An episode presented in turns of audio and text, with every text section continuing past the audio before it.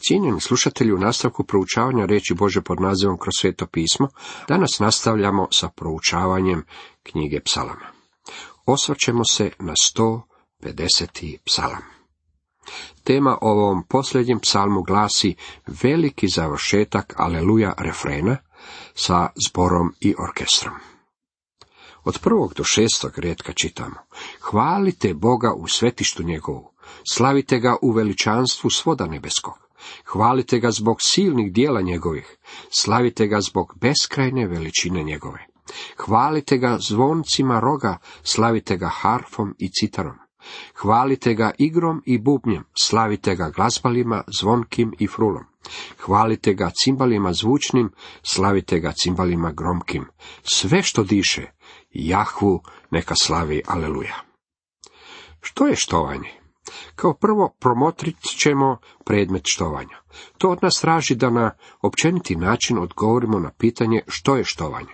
Da bismo to učinili, pozabavit ćemo se jednom tvrdnjom koju nalazimo u psalmu 150. u prvom redku, gdje kaže hvalite Boga. U prvom redu naglasak je na slavljenju Boga. On je predmet štovanja. Psalmi stavljaju naglasak na dvije stvari. Činjenicu da je on stvoritelj i činjenicu da je on stvoritelj. Bog je stvorio ovu zemlju na kojoj živimo kao i ovaj svemir. Ovo predivno sunce u kojem uživamo je njegovo. On je stvoritelj. Sve što vam stoji na dohvat ruke, on je stvorio. On je dostojan našeg štovanja, jer je on stvoritelj. On je također dostojan našeg štovanja, jer je on naš otkupitelj. On je jedini stvoritelj i jedini otkupitelj. Vidite, Bog radi na području na kojem nema nikakvu konkurenciju. Ima monopol na području stvaranja kao i na području otkupljenja. Zbog toga od svih svojih stvorenja zahtjeva štovanje, njihovo obožavanje i njihovo slavljenje. Biblija nam govori da je Bog ljubomorni Bog.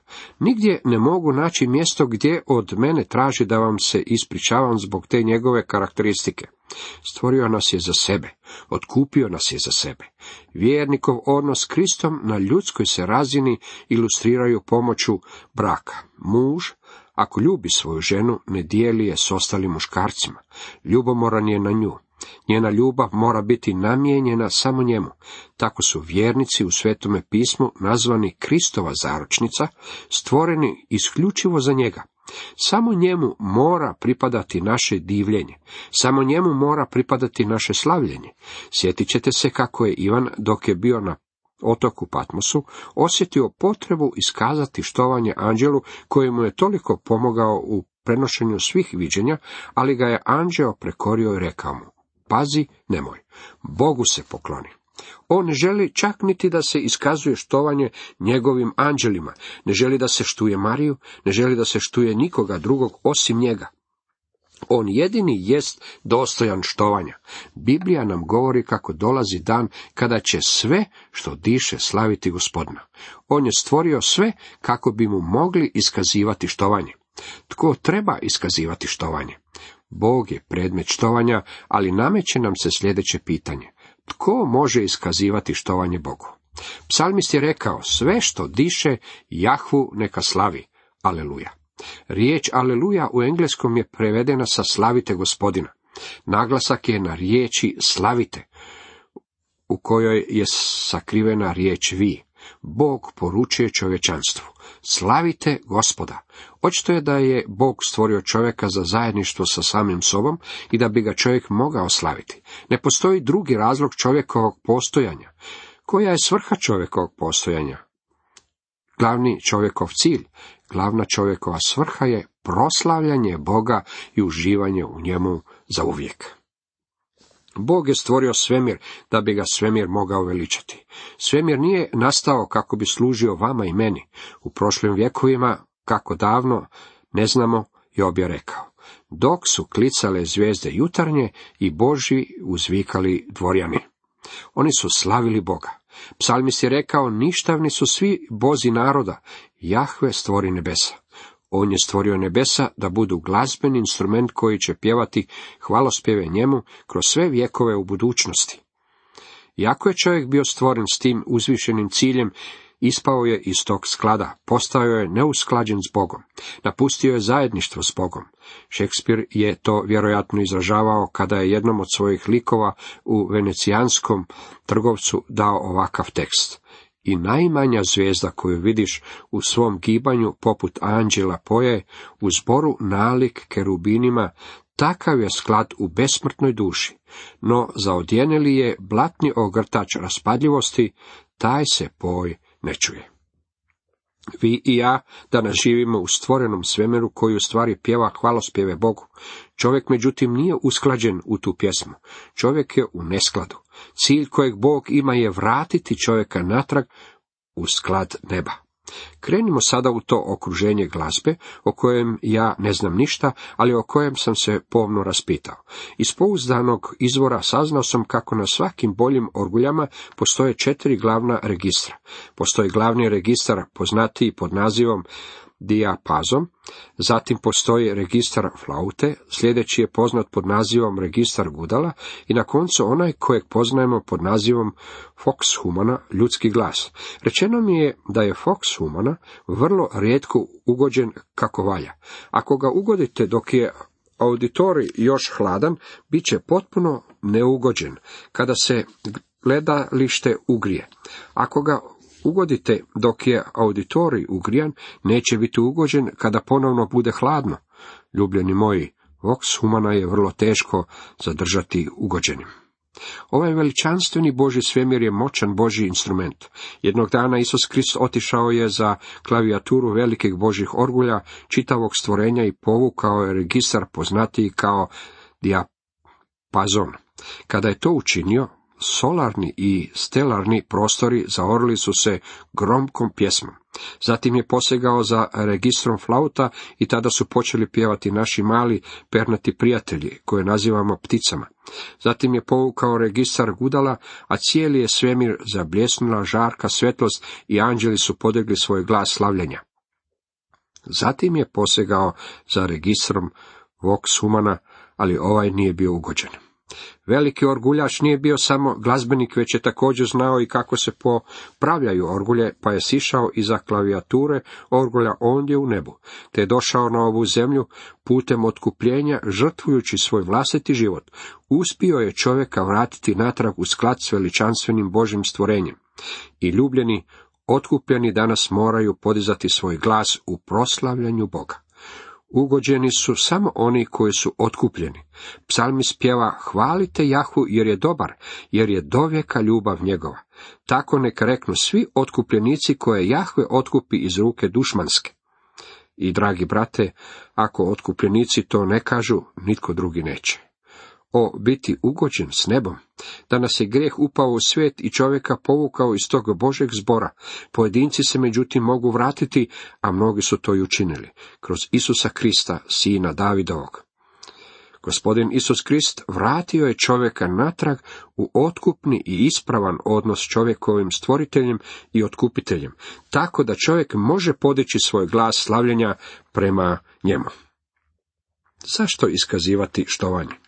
Sada želimo odgovoriti na pitanje zašto iskazivati štovanje. Sada naglasak prebacujemo sa slavite vi gospoda na slavite vi gospoda. Naglasak prebacujemo na glagol, na ono što opisuje radnju. Slavite vi gospoda. Vrlo mali broj ljudi stvarno iskazuje štovanje Bogu. Veliki je Krisostom to izrekao na sljedeći način. Anđeli veličaju, ljudi pomno istražuju. Anđeli podižu svoj glas slavljenja, ljudi svoj glas prepiranja.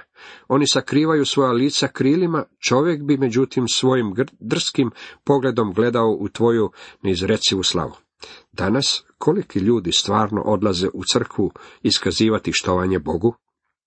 Netko je u šali rekao da jedni odlaze u crkvu gledati odjeću, a drugi odjevati svoje oči kapcima. Pitam se koliko ljudi odlazi u crkvu sa svrhom iskazivanja štovanja Boga.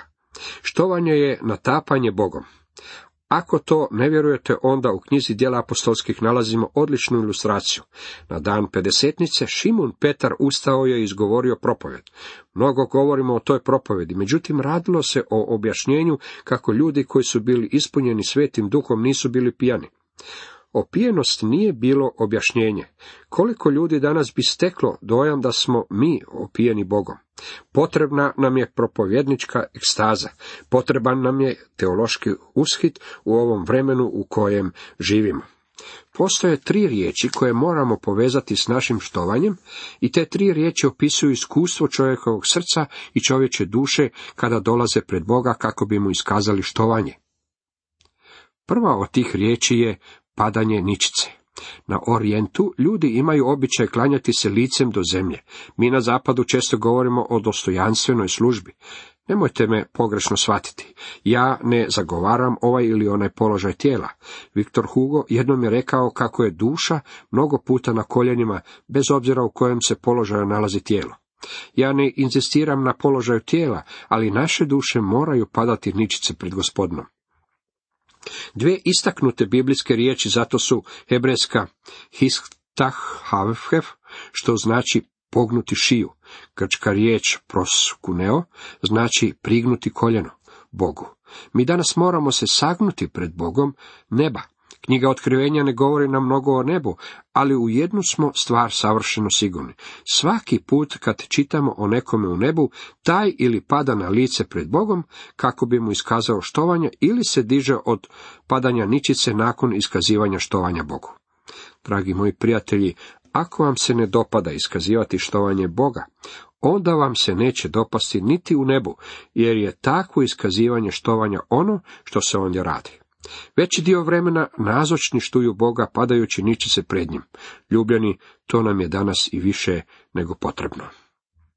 Kada moj duhovni život postane smušen i zbrkan i kada se počinje raspadati na komade, volim otići nekamo nasamo, pasti ničice pred Bogom i izliti pred njim svoje srce. Dragi prijatelji, kada ste posljednji put pali ničice pred Bogom, kada ste se posljednji put do kraja ponizili pred njim, o, to bi bilo za naše dobro. Izvelo bi nas iz dubokog zamrzavanja u kojem se često nalazimo. Bili bismo izvučeni iz ljušture u kojoj živimo. U našim će se srcima stvoriti drugačiji stav ako naučimo svoje duše da padaju ničice pred Bogom. Druga riječ koja je povezana sa štovanjem je riječ divljenje. To je pojam kojim se iskazuje nježnost, u toj je riječi strast. Poklonite se Jahvi u sjaju svetosti njegove. Štovanje je ljubavni odnos, to je iskazivanje ljubavi prema Bogu. Mikala, prva Davidova žena, gnušala se Davidove odanosti prema Bogu. Kada je kralj David unio kovčeg saveza u Jeruzalem, biblijski zapis nam kaže, tako su David i sav Izraelov dom nosili gore kovčeg, Jahvin kličući i trubeći u rok. A kad je kovčeg Jahvin ulazio u Davidov grad, Šaulova je kći Mikala gledala kroz prozor i vidjela kralja Davida kako skače i vrti se pred Jahom i prezre ga ona u svome srcu. Prezirla ga je. U to nema sumnje. Otkrila je da David ljubi Boga više nego ljubi nju i da je tom prigodom iskazivao ljubav prema Bogu. Štovanje bez ljubavi je poput plamena bez topline. To je poput duge bez boja. Ono je poput cvijeta bez mirisa. U štovanje bi trebala biti povezana i određena doza spontanosti. Ne bi smjelo biti sintetičko. U njemu bi trebalo biti iščekivanja, nježnosti i revnosti. Dragi moji prijatelji, neke vrste štovanja može se usporediti sa odlaskom u robnu kuću, sjedanjem u izlog i držanjem za ruku lutke koja je u izlogu. U takvom štovanju nema više života, više vitalnosti od toga o imati srce koje se otvara Bogu u divljenju i ljubavi prema njemu. Jedan je mladić napisao ljubavno pisamce svojoj djevojci. Htio je biti riječit, pa je napisao. Za tebe bih se popeo na najvišu planinu. Za tebe bih prevalio najširu rijeku. Za tebe bih propuzao sav užareni pjesak pustinje. Zatim je na kraju pisamca stavio i PS. Ako u sredu ne bude padala kiša, doći ću k tebi. Mnogo današnjeg takozvanog štovanja nalikuje tome. Neće nam trebati mnogo da se popnemo i potpuno udaljimo od Boga. Prilikom obreda vjenčanja ponekad upotrijebim jednu zamisao. Razmišljam o tome koliko je to sveto. Dva bića koja se spajaju u braku govore svojim tijelom tebe štujem. Heroj je preplivao preko Helesponta svake večeri kako bi bio sa svojom ljubljenom. Jedne večeri nije došao. Znala je da se nešto dogodilo i sljedećeg je jutra pronašlo njegovo beživotno tijelo izbačeno na obalu. O, dragi moji prijatelji, kad bismo barem imali srce koje u divljenju odlazi Bogu. Gregori Nazijancen rekao je, volim Boga jer ga poznajem, divim mu se jer ga ne mogu shvatiti, klanjam se pred njim u strahopoštovanju, u štovanju i divljenju. Jeste li pronašli to divljenje i u svome štovanju? Na koncu u štovanju mora postojati i veličanje. Ne mislim na veličanje Boga. Boga stavljamo na mjesto na koje mora biti kada mu iskazujemo štovanje. Kada smo vi i ja ničice pred Bogom, onda zauzimamo mjesto koje je stvorenje i mora zauzeti pred stvoriteljem. Ne govorim ovdje o veličanju Boga. Umjesto toga govorim o veličanju čovjeka. Humanizam sa svojom smrtonosnom filozofijom vodi ljude natrag u džunglu već preko pola stoljeća i moram sa žaljenjem zaključiti kako nismo tako daleko od džungle. Strašno je degradirajuće postati lakaj sluga. A sjetimo se samo milijuna ljudi koji su ocrnili svoje jezike ližući Hitlerove čizme. Učinio je to humanizam. Okrenuli su leđa Bogu, a kada čovjek okrene leđa Bogu, onda će iskazivati štovanje čovjeku. Niti jedan ateist, niti jedan agnostik nikada nije okrenuo leđa Bogu, a da nije ocrnio jezik ližući neće čizme. Ništa neće toliko uzvisiti čovjeka, ništa mu neće dati toliko digniteta kao iskazivanje štovanja Bogu. Dr. Harry Emerson Fosdick napisao je 20. godina ovog stoljeća propovjed naslovljenu pogibelj štovanja Isusa. U toj je poruci rekao kako su se ljudi pokušali riješiti Isusa na dva načina. Jedan je bio njegovo raspeće, a drugi je bio pokušaj štovanja. Ovakvi liberalni teolozi ne vole kada se Isusu iskazuje štovanje. Dragi moji prijatelji, ja mu iskazujem štovanje. On je moj gospodin, on je moj Bog. Meni nije ni malo ponižavajuće padati ničice pred njim. Ne postoji ništa tako uzbudljivo i tako uzvisujuće kao padanje na lice pred Isusom Kristom. U dijelima apostolskim u devetom poglavlju zapis nam govori kako je Pavao pao u prašinu na putu za Damask i ondje mu se ukazao gospodin Isus Krist. Zapazite zatim da mu je rekao neka ustane, neka stane na noge. Samo je kršćanska vjera podigla čovjeka iz prašina i postavila ga na noge. U prvom poglavlju knjiga otkrivenja čitamo kako je Ivan na otoku Patmos ugledao proslavljenog Krista. Ivan nam kaže, kad ga vidjeh, padoh mu do nogu kao mrtav, a on stavi desnicu svoju na mene govoreći mi, ne boj se. Stvorenje sada može pristupiti k svome stvoritelju. Čovjek koji je bio izgubljen u grijehu, koji je padao sve niže i niže, sada se može popeti sve više i više iskazati štovanje Kristu. Tijekom 17. stoljeća kroz Lombardiju je prolazio Muretus, veliki naučenjak onog vremena, kada je iznenada obolio i kada su ga ljudi našli na ulici. Odveli su ga u bolnicu i misleći da se radi o nekakvoj propalici, liječnici su rekli nešto ovako. Isprobajmo jedan eksperiment na ovom bezvrednom stvorenju. Govorili su na latinskom i nisu imali pojma da ih njihov pacijent može razumjeti. Moretus im je međutim odgovorio na latinskom.